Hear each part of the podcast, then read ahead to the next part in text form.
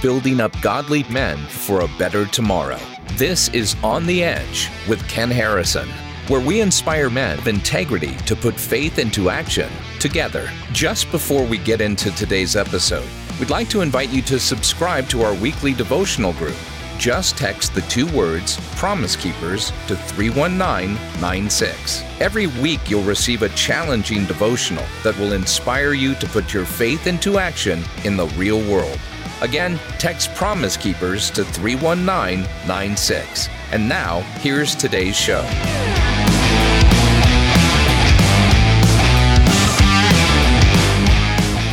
So we're going to interview the real life Indiana Jones today, Bob Cornuke. They're making a major motion picture about his life. We're going to talk about biblical archaeology. Where is the real site of the temple of God so that they can rebuild that for end times? And about Lyme disease.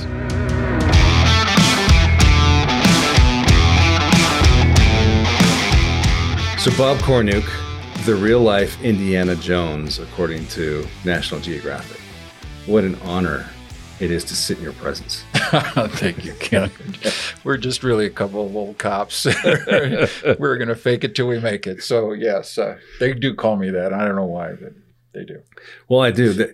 They're making a movie about your life or a portion of your life. And at yes. first, a, yeah. a big time, well funded Hollywood class A actors movie. all the way. Can in you say who the actors are? Can't because of contract restrictions at this point. They're in negotiations, but we're pretty much wrapped up. But they're all A actors, and it's going to be a major motion picture in the theaters uh, that you will see all around the country.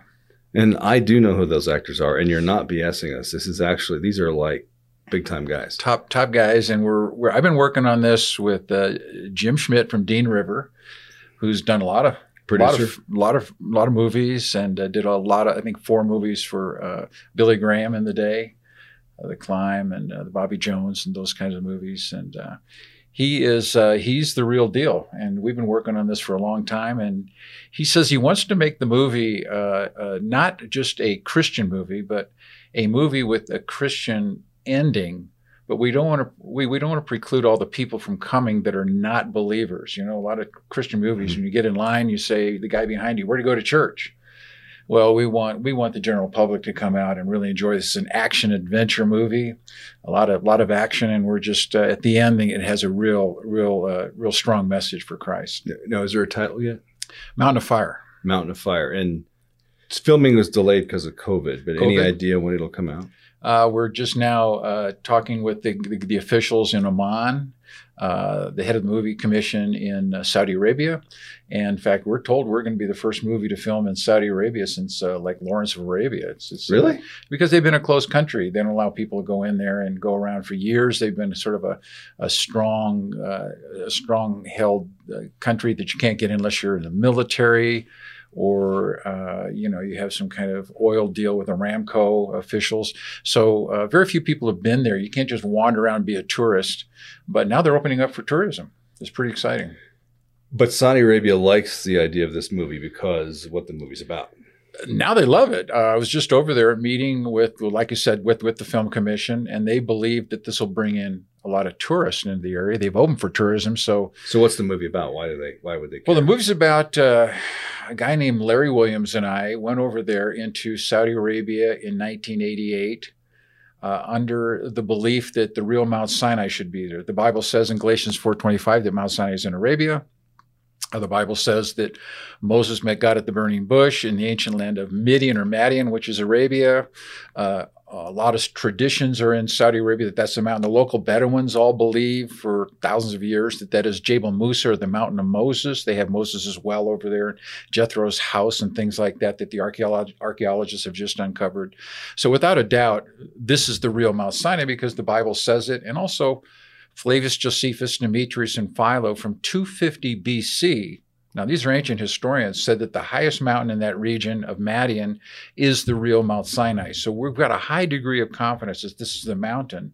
And uh, when you go over there and you see that mountain, you see around it pillars and altars and writings, and where they made the golden calf, there's a golden calf altar that's huge with all these inscriptions on it. There's at the base of the mountain, there's altars. You see a, a split rock. We didn't find the split rock on that this trip. Later on, it was found by another couple about four years later, but I was just over there.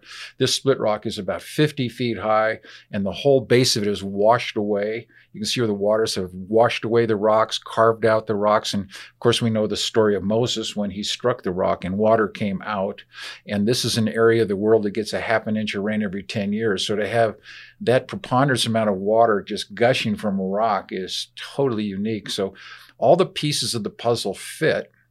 So uh, Hollywood uh, is going to do a movie on it, not from just a documentary standpoint, but because in those days when we went to the mountain, uh, we didn't have permits to go in that area. I've got to ask forgiveness for the audience, but we went over there at the bequest of my partner Jim Irwin, as the eighth man to walk on the moon, and he said, "Bob, if you can get to this mountain, you're going to make the biggest discovery in history." And so I went over with Larry Williams, full of myself and full of adventure, and we went over there and got arrested. It was a real humbling thing, and uh, they were going to. They thought we were Jewish spies so they put guns to our heads in the jail, and they said they were going to kill us. And then we uh, we escaped through some creative ways, and now well, you got like no, movie. can you tell us? Uh, you got. Oh, sure, I can tell a story because this is an awesome story. It's it's it's a neat story. Uh, you know, and uh, before I forget that, the Mount Sinai story is now on a Trivial Pursuit card. So my kids say, my biggest accomplishment in life is is not anything else except I'm on a Trivial Pursuit card. That's all they they care about. So they think that's really great. So well, what what happened was uh, we we got caught over there. And we didn't realize we were right on the cusp of a military base close by with this tracking station that's highly sensitive. And they thought we were Jewish spies and we had a truck we had night vision binoculars we had satellite photographs of the whole area and we tried to tell them we think this is the real Mount Sinai, and they weren't buying it. And so they threw us in a in a mud hovel cell, and uh, they took our shoes off and, and took our keys and our passports and our wallets, and they put them all on a piece of carpet that was on the floor, and it was crawling with ants, and uh, it was uh, 128 degrees, and they were screaming at us in Arabic and I'm sure it wasn't kind. And they were putting guns to our heads and then dry firing them. And you can't help but flinch when that hammer goes down and that metal click. You think your brains are going to be splattered on the wall any second. And then they did this for hour after hour after hour.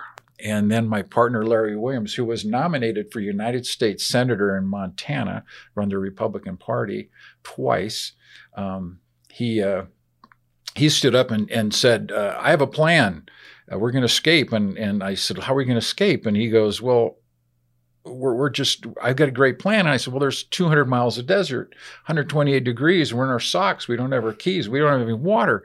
And so he screamed and he pointed at me and he said, he's a doctor. And so the head guard comes over, stumpy guy, you know, kind of a, his face was kind of looked like burnt saddle leather, you know, from a camel. he just was this, but he had a red eye that was pussy and running down and all infected. And he grabs me and he picks me up and he pounds his stubby finger in my chest and he says, Doctor, because everybody knows the word doctor over there. And so uh, I nervously said yes. And he you, pointed to his. But you didn't tell him your doctor is, in a, is a PhD. no, it's not, not, not, not, I didn't have it by then. I didn't have it and then, but uh, but anyway, I, I, pointed to my eye and it was, his, he pointed to his eye and it was all seepy.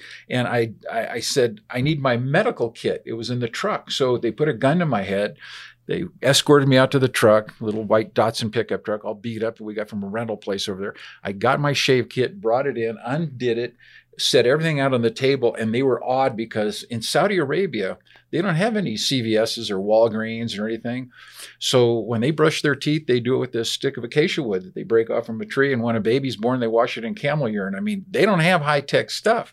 So I had some Visine. So I told the guy to put his head back. I put a couple drops in his eye. He kind of fluttered. He didn't like that. He was very agitated by that liquid going in his eye, but after a while he felt it soothing feeling apparently because he smiled, and then his eyes started going white. And all the guards go doctor doctor man they uh, and so now they lined up. When they were they were they, at first they were yelling at me now they're putting their rifles down and they're lining up like you remember remember Seinfeld, the soup Nazi? You know, they all got in line and they all lined up to get, and then all the villagers lined up and all the sheep lined up. And everybody wanted to see the doctor. They've never seen a doctor before. The first guy comes up and he says he's got to cut hands. So I said some band roll on on it. You know, it's soothing, it's cool, it's sticky. He goes to mom, which means good. And and he he sits down, he's happy, he saw the doctor. Next guy came up with a bad back. I'm looking at his back, and Larry goes, Bob, here's what I think you need to do. I said, Shut up. I'm the doctor. so I got some I got some sleeping pills. Now, they didn't have Ambien in those days, that wimpy Ambien. They had the Seconal. I mean, put a buffalo down with this. So I had all this bottle of, of, of, of, sleeping pills. So the guy sticks out his hand and he takes the pills. And, and I said, Well, there's five guys. I put five in his hand and said, Give one to each one of these guys. And I thought it was a pretty good plan, but he took all five of them. Oh, then the next guy comes up and takes his five, and the next guy comes up, his takes six five, and the next guy takes up his five, and within 15 minutes, they're all laying down snoozing, and uh, we we escaped. Uh, one guy, one kid in the village chased us with a gun, and the, the, so the story is we eventually escaped. It was a wild chase scene. Hollywood loves the story. Uh, a lot more adventure to it and intrigue, but um, that I'm telling you now. But uh, that's why they're that's why they're doing this movie, and it will be an adventure movie. So, how many how many of these um, explorations? What's the cool word for that? That you have expeditions. expeditions. Uh, I just finished seventy fourth expedition. Now you found Paul's shipwreck. Well, we found uh, here. You see, here, here's here's the deal. When I start telling people I found anything, they argue with you. I like to tell them we're searching, give them the evidence, tell them what the Bible says, then they argue with themselves. In other words, they're being like the Bereans. We're called like Bereans to check what anybody says. And whatever I say in speeches I, or I show these things, I say, look, Paul, when he spoke to the Bereans, he said, Hey, check out what I say against hmm. Scripture. Mm. We need to check all this against Scripture. Scripture is the final mediator, the final arbitrator, the baseline of all this. So, what I tell people is we found four anchors that were from an Alexandrian grain freighter. They were in 90 feet of water in front of a bay with a beach where two seas meet. What does scripture said? In Acts 27 and 27 and 28, it says, On the coast of Malta, there was a bay with a beach. There's only one bay with a beach to speak of in Malta, and that's the that's St. Thomas Bay. It's where two seas come together. The Greek word is tapantothalason, where two seas come together. That's where the two currents smack over the reef. There's a reef there, the Bible talks about, because the, the ship went up on a reef. Uh, there's 90 feet of water there. And uh, so we just triangulated all the things that scripture said went down exactly where Luke says, and we believe it's Luke writing this this narrative, and four anchors were found uh, by divers. Uh, we didn't find them, but they were found by divers in late 60s and 70s. And it took me two years to find all the divers and find all the anchors, but they were all uh, they were all from an Alexandrian grain freighter from the first century, found in the exact spot that the Bible says in 90 feet of water. They never found four anchors in the entire Mediterranean Sea, let alone a search area the size of a basketball court that, that scripture brought us to. So it just tells me that Luke was chronically accurate, that the Bible is extremely precisely accurate. And people say, well, the Bible contradicts itself in some places. I said, no way does it. It may contradict your lifestyle. Mm. You may justify it being uh, contradicting itself because it contradicts what you believe and it brings shame upon you. So we found these uh, these divers. They found the anchors. Uh, it all fit together like a precise puzzle, which just leads me to believe that the Bible can be followed prophetically, historically, and contextually. I mean, so the Bible is more real to you than just about anybody because you've been to all these places in detail. You've looked for the Ark of the Covenant. You've looked for Paul's shipwreck. You've looked for Mount Sinai and you've taught you've got some theories on the temple, which I want to get to later because and Noah's Ark was, was, a big one too. Noah's Ark. Noah's Ark. But the one on the temple is fascinating. I want to get to that in a few minutes. But first, you got to tell us one more story.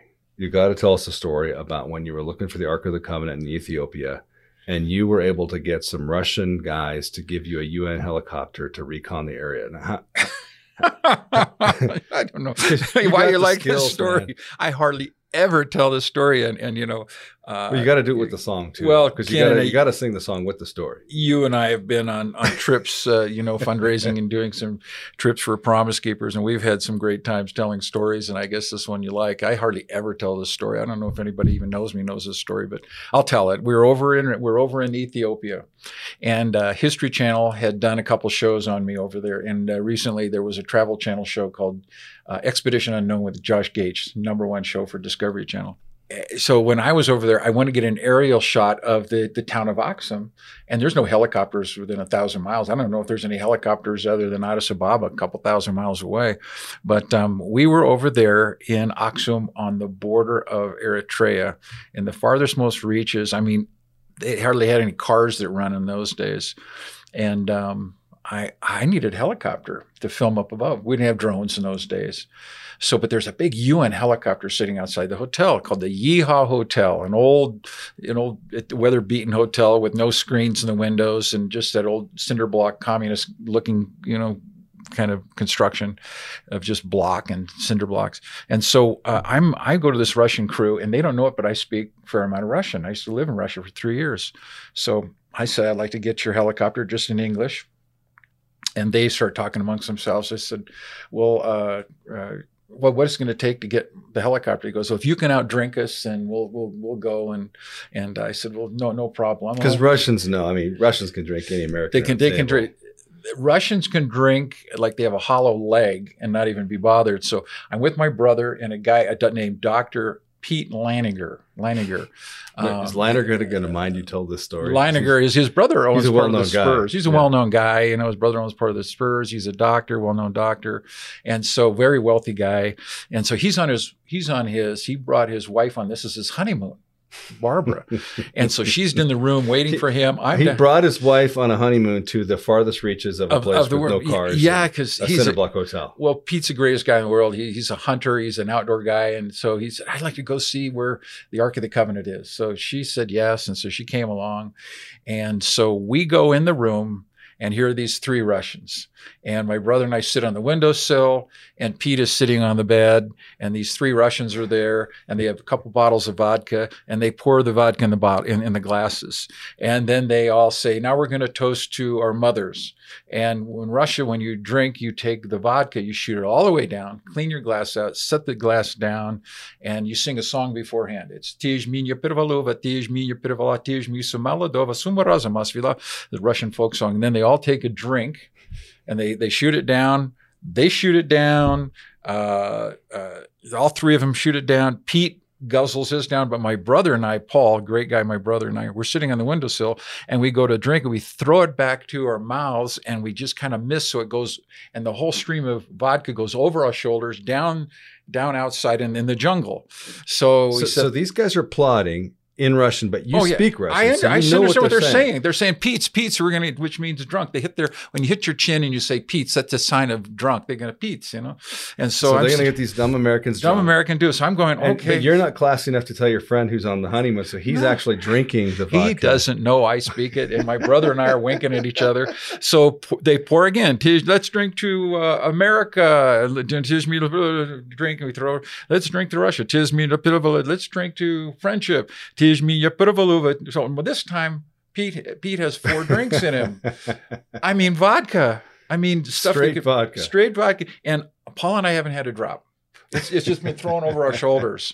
And the Russians are going, oh. And so Pete goes, I can't. His, his face is sliding off his skull. It's pooling on the table, you know, and he's begging me with tears in his eyes, don't make me. I said, one more, Pete, for the team. So, so they give us a helicopter, and the next scene is I'm taking Pete down the, the, the you know, the, the corridor of the hotel, knocking on the door, and his wife opens up the door. His new wife opens up the door, and on their honeymoon, I sort of slide him in the room, close the door. And to this day, Barbara is, if you're listening, Barbara, I, I love you and I'm sorry. Please forgive me. no, we're, we're good friends even to this day. We see them quite often. Pete's a great guy. So you, you're a controversial guy. I mean, you're well known. You've written a lot of books. You've been a Promise Keeper speaker, PhD in biblical archaeology. Way more important than all those things used to be a cop in Costa Mesa, which is the most, by far, the most admirable, Most important thing. Yeah. But you're controversial, and and probably the biggest reason is because so much of scholarship is just godless, and yours is clearly we've already established based on scripture. What what's the deal? Why why are so many people who are into all that stuff just against God, against Scripture? Well, there's two things going against me. Um, for, uh, the, the, the thing I try to do, I strive to do, is have intellectual integrity. In other words, I try to show the evidence and let the evidence speak for itself. Um, but but I have two things going against me. You know, you got more than two, but I got a lot. Or like like Trump had, you know, uh, a lot of stuff going against him. You know, he had you know the, the, social media, he had the press. You know, yeah, he had a lot of things going against him, uh, and so uh, because of agendas differed than he had. So there's a lot of people that have differing agendas in the Bible. For instance, uh, scholarship. Scholarship rests on three legs. Uh, scholars want to be published, they want to have prestige, and they want to be promoted. If you take any one of those legs, their stool will fall over. So when you have published, prestige, and promotion on the line, you cannot say that there was a flood. It's whimsical to the secular world. It is a uh, that they have an anti-supernatural bias. They do not believe that these things happen hmm. in history. It's not a historical event. They might say, well, there was a flood.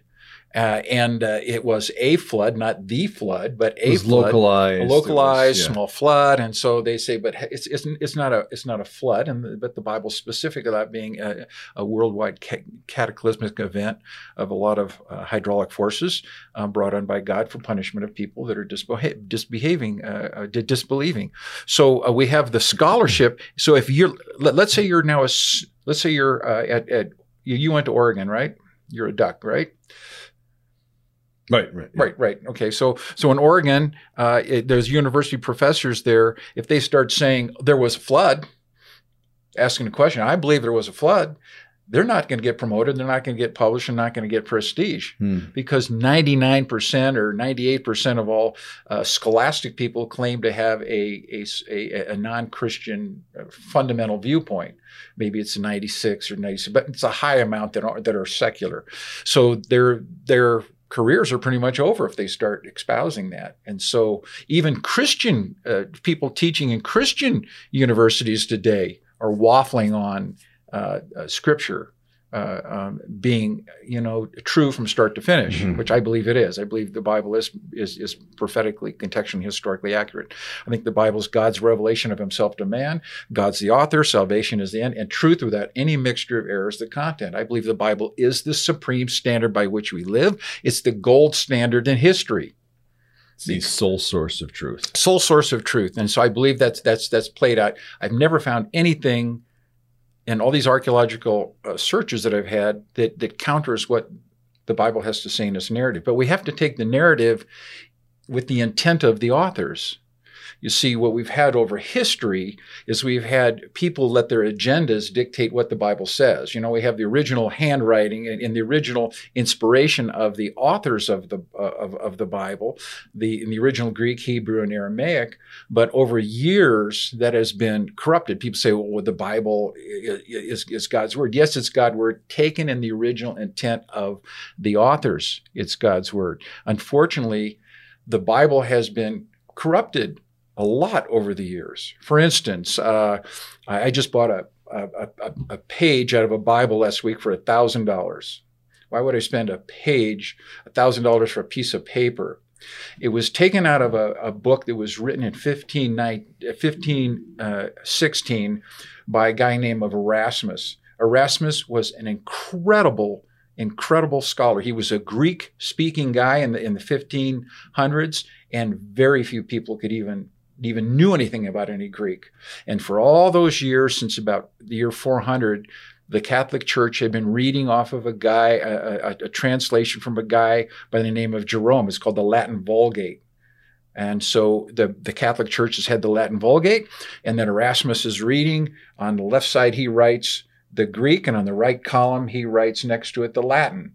And as he's comparing the Latin to the Greek, he finds in the Greek where it says repent, and then he goes over to the Latin and it says do penance, oh, which is right? just the just the opposite.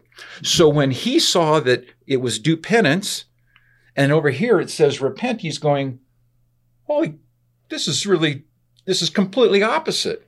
And so then he read in, in Romans 1 where it talks about justifying, it, it was a legal term where it says that that God justifies through our repentance.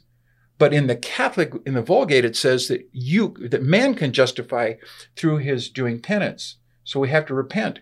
So when Martin Luther read that from the very page that I have, hmm. from the very book called the Novum Instrumentum in 1516, which I think is the most important translation of all the Bibles ever written, uh, because the, the New King James, most of it came from the Novum Instrumentum, and Tyndale changed his. But then we have we have right there where it says, in a nutshell, that we need to repent, and we're not saved by our works. We're saved by grace through faith, lest any man should boast. And so, from that one book, from that one line, started the Reformation with Martin Luther which then tumbled over to Tyndale and went through the Bohemian, John Huss, and all those others. And then the Reformation happened because they said this translation is different. And people need to know you cannot pay for yourself in heaven. The collateral has already been paid. It's the blood of Jesus. That's the only solvent that washes away sin is the blood of Jesus. There is no purgatory. There is no way station where you go and you, you stay under the flames of fire. You are saved by grace through faith. And Jesus is uh, Jesus is the answer. It's not by what we do, not what we pay, but what what we accept in our hearts as a free gift. So someone might be listening to this going, so you're saying there's errors in the Bible. I think the taking the original intent of the Bible, the Bible is accurate because even when we go from English, uh, we, when we translate in English, the word choices we're, we're inadequate to take a word for word identification of the Greek. So what we have is we have a commentary and a lot of these Bibles, for instance, if you have a Thomas Nelson Bible, it'll say um, uh, uh, words that ha- might ha- may be different because of the committee that, that, that's overseeing it, but it's God's words to their best ability to okay, translate. so let me make sure that that we're we're speaking the same language here, you and I. You're not saying that there's errors. You're saying that there's inadequate translation. Yes, there's no errors in the Bible. If we go to the original Greek and Hebrew, the Bible is pristine. Okay. It is it is God's words breathed upon its pages. There is no error. It's it's good for all teaching. It's good for all. all but what we have is we have to be. That's what Paul said.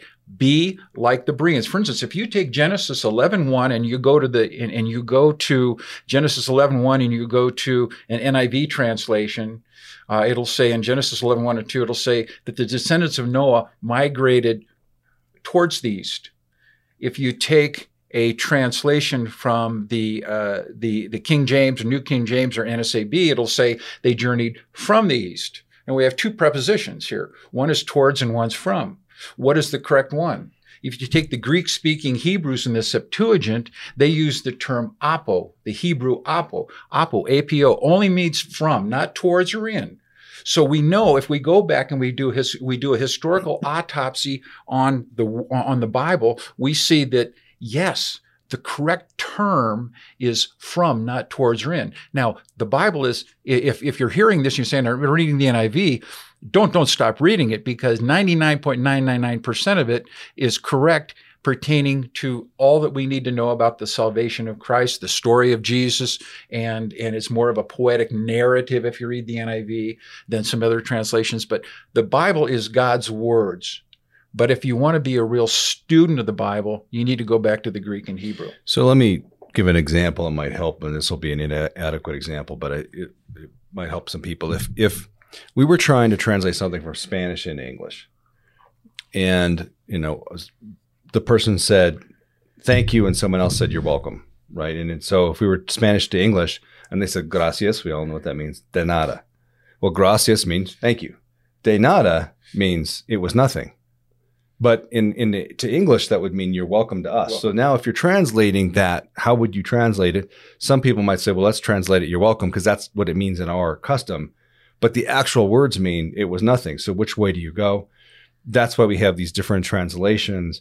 Now multiply that by about a thousand when you get to Hebrew and Greek, because there are simply there are simply certain words that we don't have in the English language to express what it says in the Greek and Hebrew. So we end up trying to explain in a way what does this mean? Because we, we don't have an adequate way of translating. So that that's what you're you're explaining in case somebody doesn't really Right. grasp.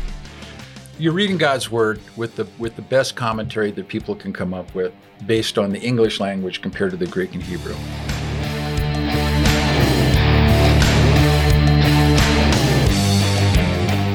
And one of the things that we want to do on this show is to provide information, aha moments for people that they might not have had. And one of the things that's going on right now is a lot of people have lost their jobs, or a lot of people have recently retired, but they still want to do something really relevant for the kingdom of God that's really helpful. And that's why I'm really proud to announce our partnership with Bethel Tech at betheltech.net. Bethel Tech trains in how to do high tech stuff like UI, UX design, full stack development, data science. Even during the 2020 pandemic year, 80% of Bethel Tech students were hired within 120 days of graduating. The average starting salary for a junior developer is $65,000 a year. That is significantly higher than people who are graduating with a four year degree. It's awesome. It's a nine month program. You can do it from your own home. Go to betheltech.net and look into it, guys. I think this is a great opportunity.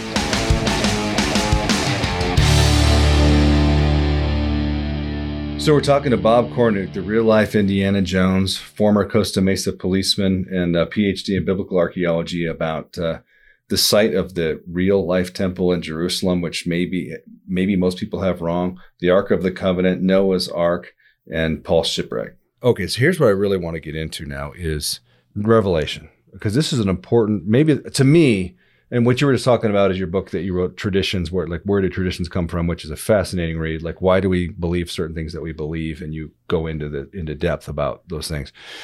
But I think the most important work you've done is where is the site of the temple. So in Revelation, in Second Thessalonians, we understand that the Antichrist will come. He's going to make sacrifices in the temple, but there is no temple right now. And the temple has to be built on the original site where it was. And, and if it is, they can start doing sacrifices again. So, in other words, everything for the tribulation to occur and for Antichrist to come has been satisfied, except for there's no temple for him to sacrifice in. The reason there's no, sac- no temple there is because the common understanding is that the site of the temple is where the current Dome of the Rock is in Jerusalem, which is the fourth, I think, the fourth holiest site in Islam.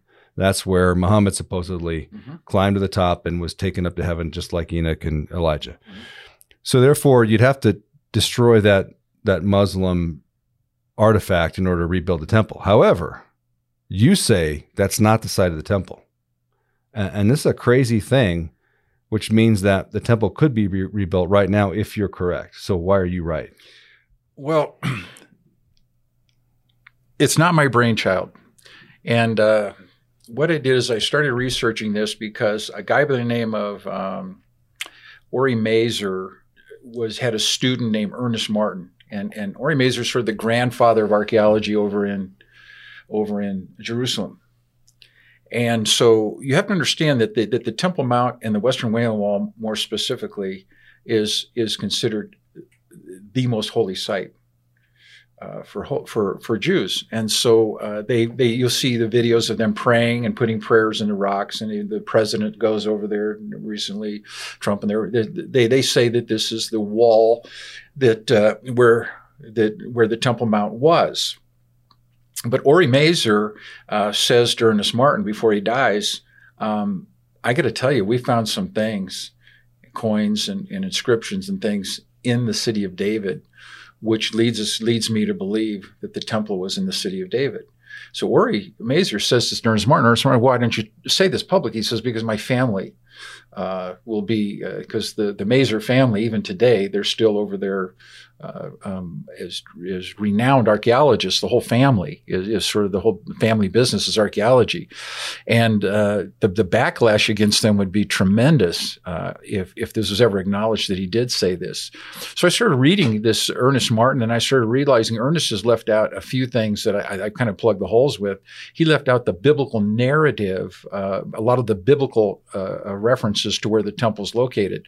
So after several years of, of hard research, I, I, I came to believe that the Temple of Solomon was not built up on the Temple Mount.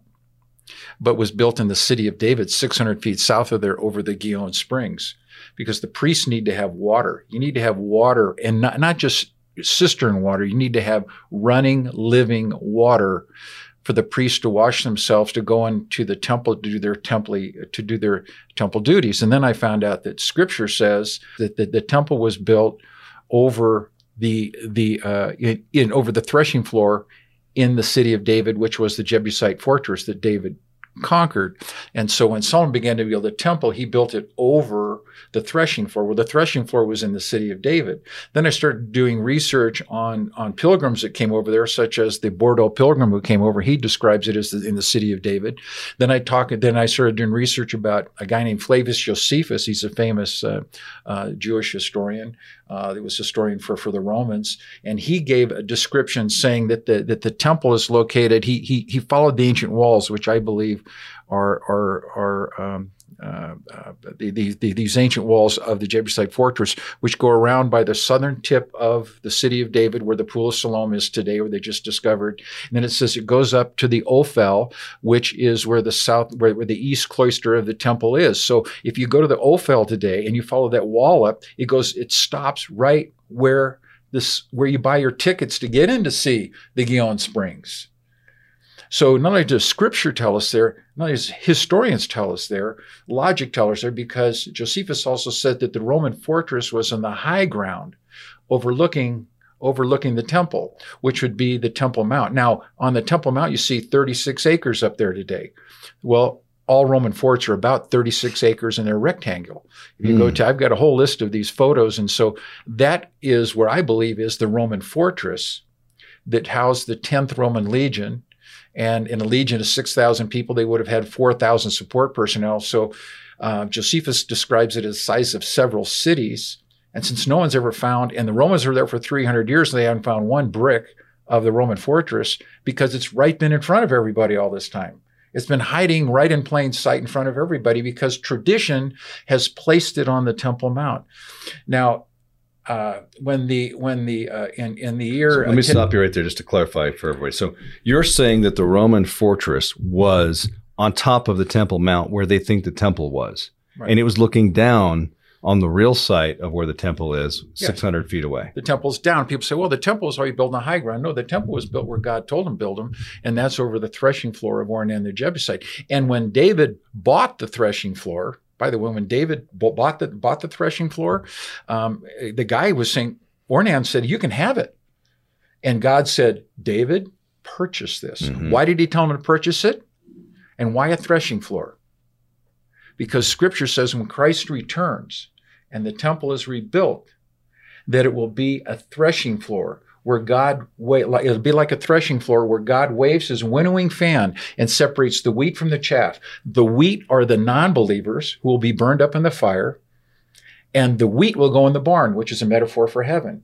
So scripture is telling us that God, that Jesus will wave his winnowing fan and separate the wheat from the chaff, which are the believers and the non believers. The believers go to the barn heaven, the non believers go to a burning place. So that's why the flesh threshing floor was purchased. It was a warranty deed for all for all eternity that, that, that, that David bought this and it's owned. And this is in the city of David. It's it's amazing when you put all the pieces together that this is the place. Now, to, to, for the Christ to return, there has to be a temple to rebuild. On the Temple Mount, it's controlled by the Muslims. They will never let anybody go there. Even when the Jews took it back in the Six Day War, um, Moshe Dayan went up there and put up the flag, the Israeli flag, and the next six, four days later he took it down because 1.2 billion Muslims would have come and just wiped them off the face of the earth for doing that. That's the third most holy site or, that, you're, that you're talking about is on the Temple Mount. And so they will not even let a Jew go up there and pray today, let alone build a temple. And what you're saying is if the Jews actually knew where the temple was, they wouldn't want to go up there. That was nothing more than a Roman fort. Nothing more than a Roman fort. See, what, what, we have is tradition. See, tradition is is the thing that messes up all of archaeology. Uh, the Bible says 14 times that tradition is, is, is 14 times traditions mentioned in Scripture. All are negative except three where it says follow Jesus and the apostles explicitly. Here's a couple of examples. Uh, Mark 7 13, 13 says, Your traditions will nullify the word of God. Okay. Second, second uh, Colossians says uh, 2 8, I think it, Colossians 2 8 says, um, it says, You're beware lest anyone cheat you through philosophy and empty deceit, according to the traditions of man, according to the basic principles of this world, and not according to Christ. You see, beware lest anyone cheat through philosophy, which is the love of wisdom, philosophia, the love of wisdom. Beware lest anyone cheat through philosophy and empty deceit, according to the traditions of man, according to the basic principles of this world, evolution, and not according to Christ. Evolution is, does nothing more than gut God of the divine. That's what scholars want to do. They want to have a natural explanation for every supernatural event. That's the big thing that scholars like to do is they like to say, oh, uh, up, the, when when when when when the, the Nile turned red, there was a big rain up in Nubia and it washed down the red clay and it killed the fish, caused the knots, caused the, the cows to die. All natural explanation for a supernatural event. Everything is geared towards gutting God of the divine. In our mm-hmm. university systems today, all the teachings are gutting God of the divine miracles didn't happen. If you see a baby be born, you've seen a miracle. You took me out to lunch the other day and you paid the bill. That's a miracle. That's almost like the Red Sea parting. um, you know, we could talk about this all day, and we have. We have we already run up our time? No, we okay. we. I want to every time we do one of these podcasts, I want to make sure that there are, is a chance for an aha moment for somebody, or that there's a truth that came out that rescued somebody. And you know, you have a lot of them, but I want to get down to one that's really practical for you, which is that you have a daughter with Lyme disease. Mm-hmm. And we've talked about how you deeply regret not knowing the signs of Lyme disease because it's one of those things that the sooner you know about it, the, the better it can go. Tell us about that experience, how Shannon's doing now, but also how does someone recognize that because lots of people are affected by lyme disease and uh, it's one of those things that, that the medical industry and the medical insurance industry doesn't treat very kindly in a lot of ways and I, we have known Eliette and I have known a lot of people who suffer greatly from Lyme disease. So tell us that story a little bit in a kind of this last segment so that if anybody else runs into those shoes, they'll know the signs before uh, you did.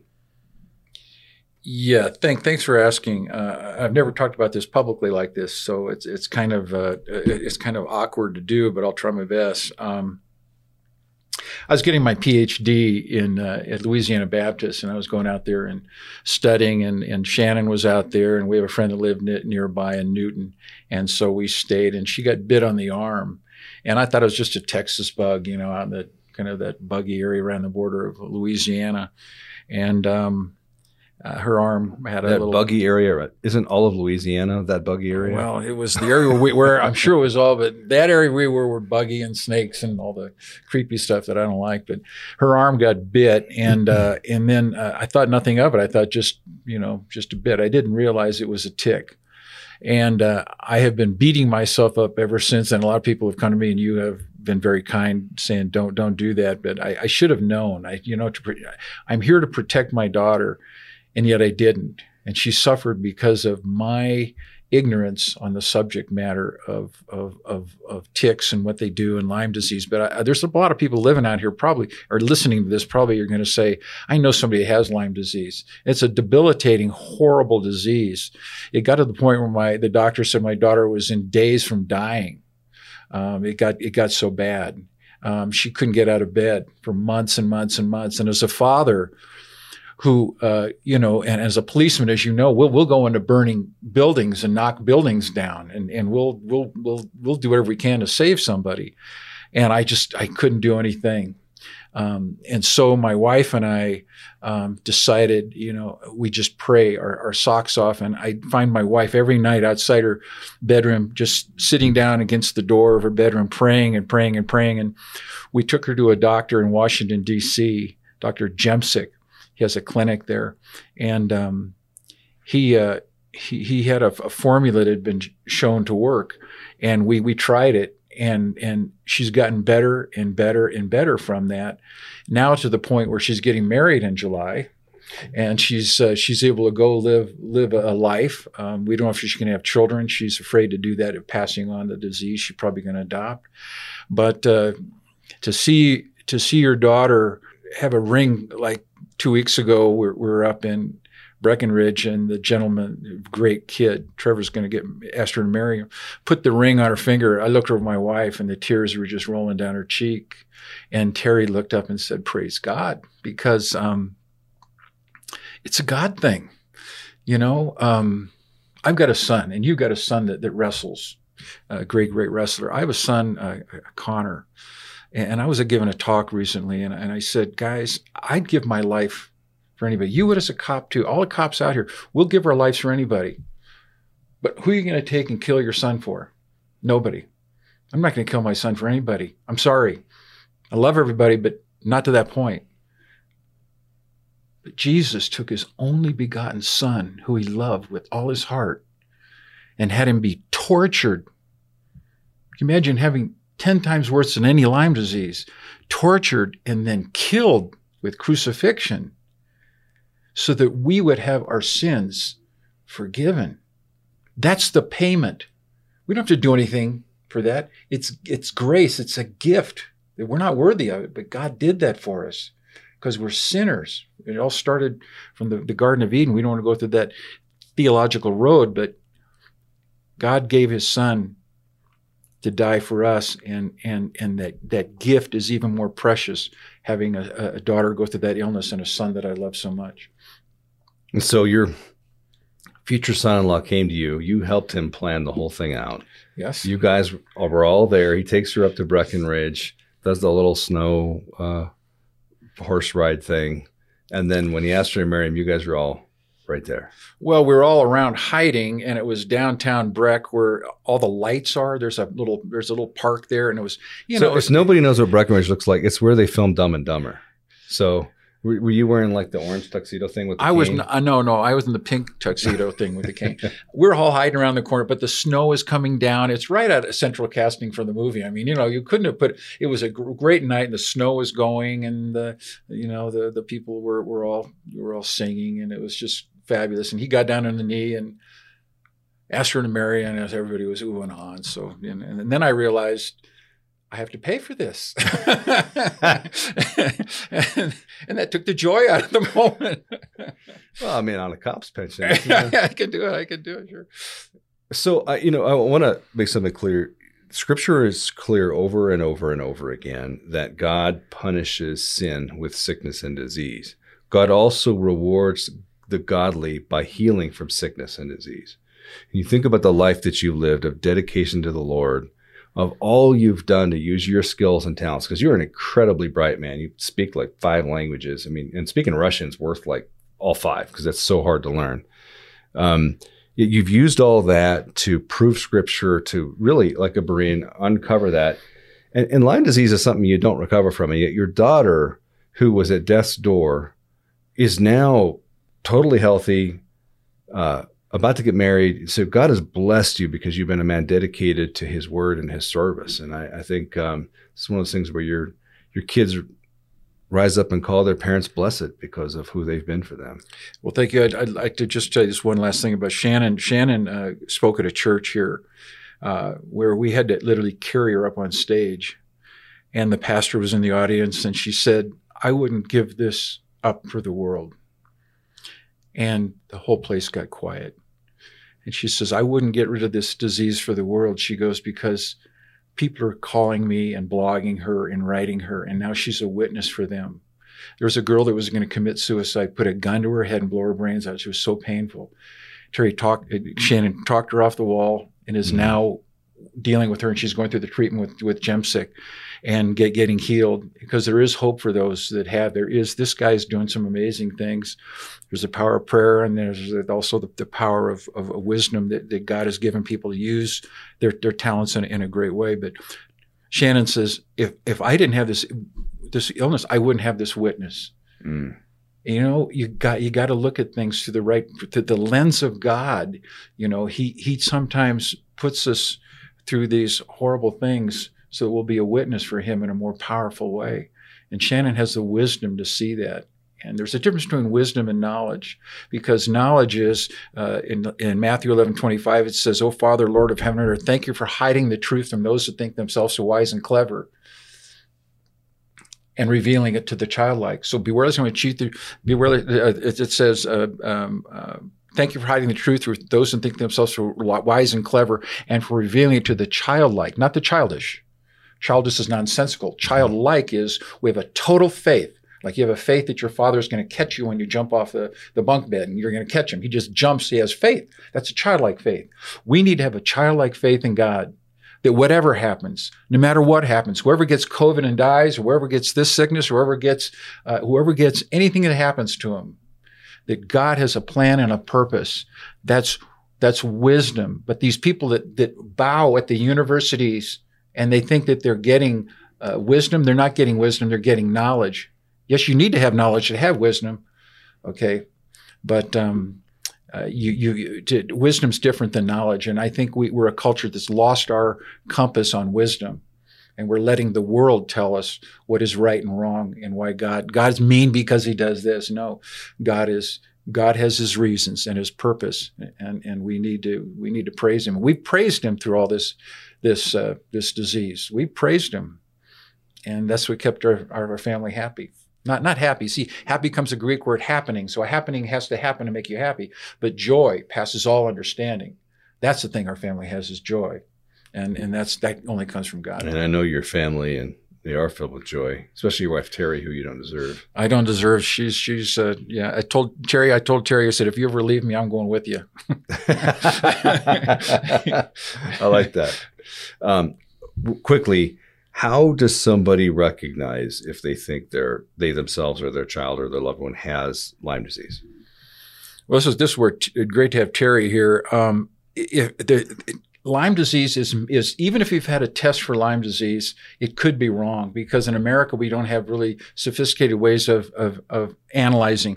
There, there's there's there's this there's this couple over in over in uh, South Africa, Johannesburg, they can really tell you exactly what it is. So we put Shannon's a blood test in dry ice, sent it over Johannesburg, and boy, they came back and said she's got it from this place and this geography, and everything oh, was really? right. And they just nailed it because a lot of people over here get false readings. I don't know if it's positive readings or, but anyway, it's the wrong reading. False positives. False, whatever it is. No, and is it true though? There's a little uh, t- target-looking thing. It's a target. It's a red circle like like a like a bullseye. You see the, the Target thing on on Target stores. It's a red circle around a little red dot in the middle. And I saw it. And to this day, I think, why didn't I recognize it? Mm. But uh, for those, if you have that, you see that on someone, you get them tested because the longer you have it, the more difficult it is to get to get treatment for it. Shannon's was so entrenched; they're called spirochetes. They get entrenched like little screws that go in your your heart and your body and your bones, and and they're like little screws that go in there, and then you have to give a chemical that coaxes them out, and then it kills them and zaps them.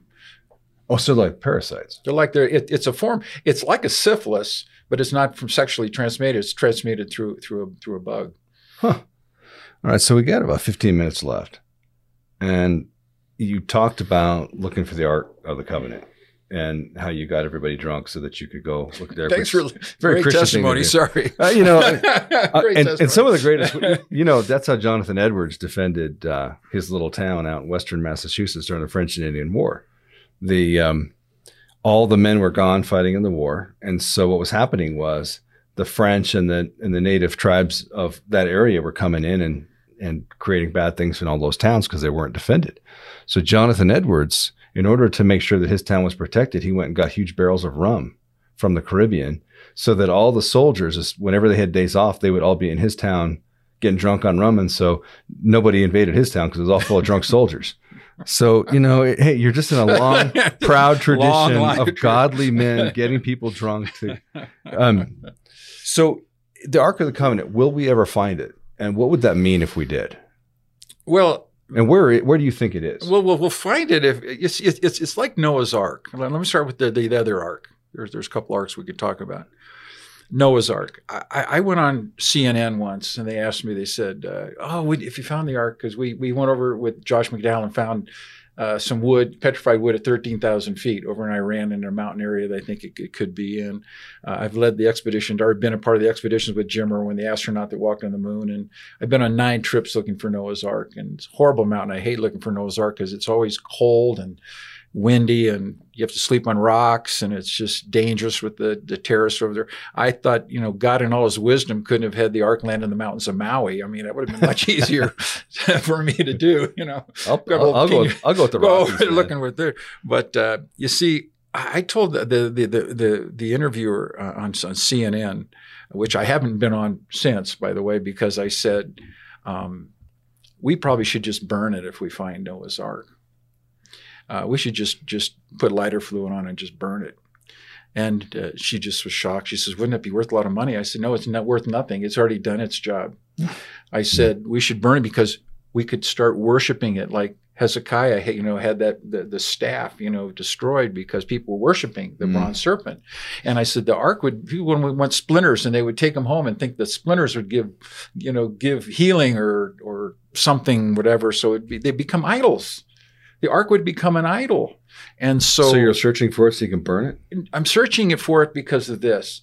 Because I tell people when I I don't care if I ever find the ark. People want to hear the cool story. You climb mountains, you're looking for it. Now that sounds ridiculous, but I'll tell you why. Because people are more interested. There's there's three the major things that people are interested in is ghosts, UFOs, and Noah's Ark. Hmm. Right? That's all the TV documentaries are ghosts, UFOs, and Noah's Ark a lot of times. So when I stand in front of an audience, I'll say what I say to my dad. My dad had cancer and he was dying. And he said, Why do you look for Noah's Ark? And I said, um, I said, uh, Dad, you know, at the time, uh, Noah called the people, uh, uh, God called all the animals and Noah and his family into the ark. He didn't say go into the ark. Big difference. If you ever know in scripture, God is always calling us into a relationship. He doesn't demand a relationship. He gives us a choice. Mm-hmm. He called the people into the ark.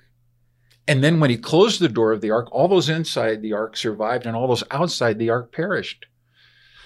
The door closed and there was a black and white moment.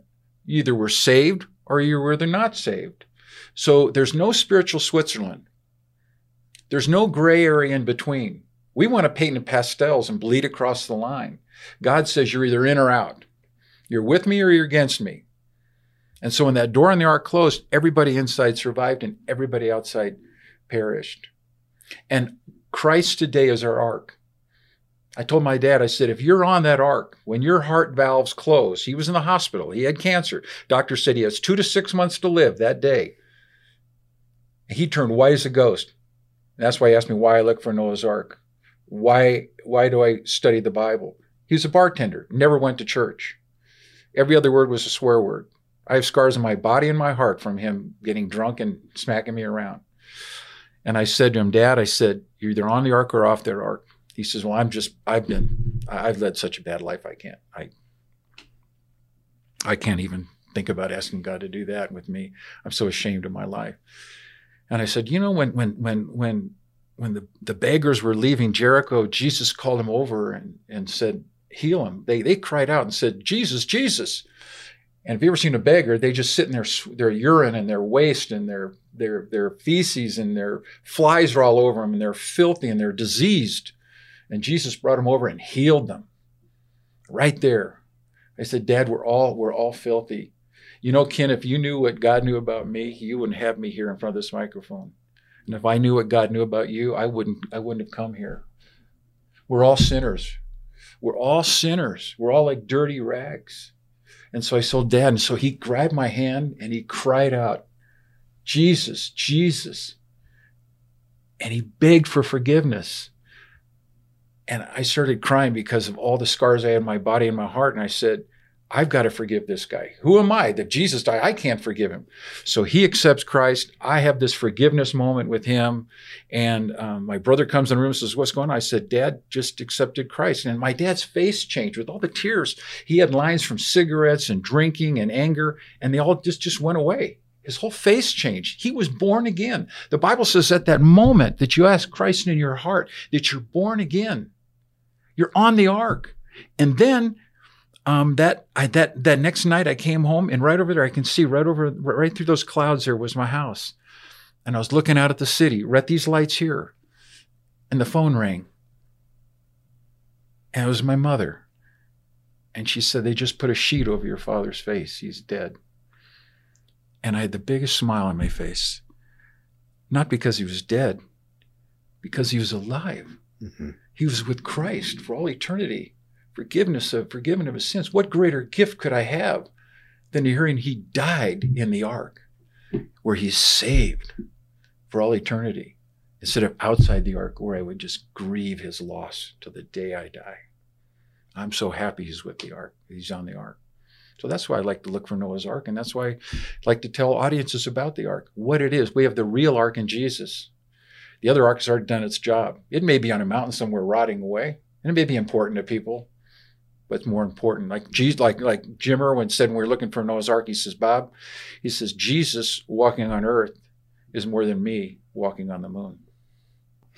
Would you um, just pray for everybody who's listening to this right now because you've you know normally I ask people to if they have anything last thing to say but you've kind of said everything and a lot of people are being impacted by this would you just pray for everybody yeah dear lord i just ask that uh, that you're out there and your family is suffering with with pain and disease that that you somehow you somehow pull the cover off of that and just realize that god has a great blessing for you that he uses everything every little minuscule thing that happens in your life is for God. And you have the chance to either glorify God or to turn away from Him. Dear Lord, I ask that if you're if you're not in the ark, there's a simple way you can do that.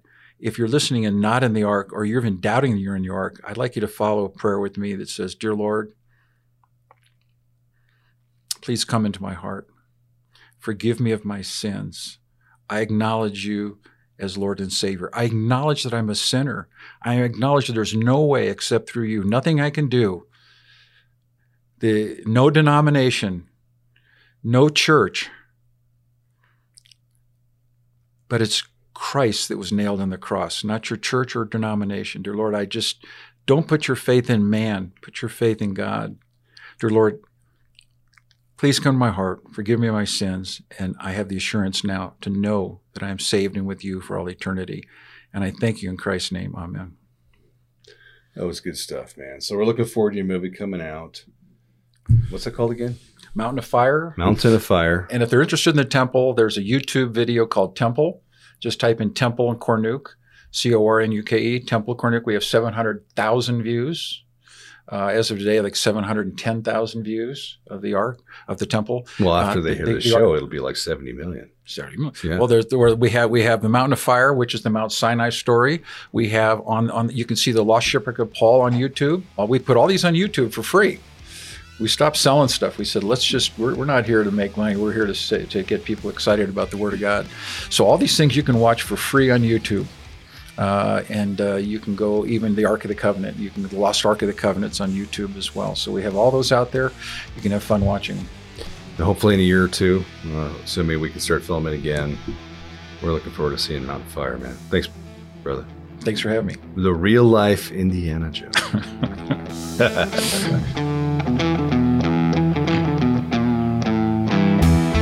Thanks for listening to On the Edge podcast with Ken Harrison.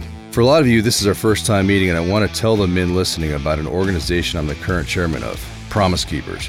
Promise Keepers is an organization founded by Coach Bill McCartney that's led men across the world to a saving relationship with Jesus Christ. Promise Keepers is calling men back to courageous and bold servant leadership. To learn more and get involved in the mission of Promise Keepers, visit promisekeepers.org. Follow on social media or download the Promise Keepers app on Apple Store or Google Play by searching Promise Keepers. Through the Promise Keepers app, you'll receive access to devotionals, Bible studies, and other great articles and video content, and a community to build friendships, lead your family, and become transformative leaders. See you next time for On the Edge with Ken Harrison.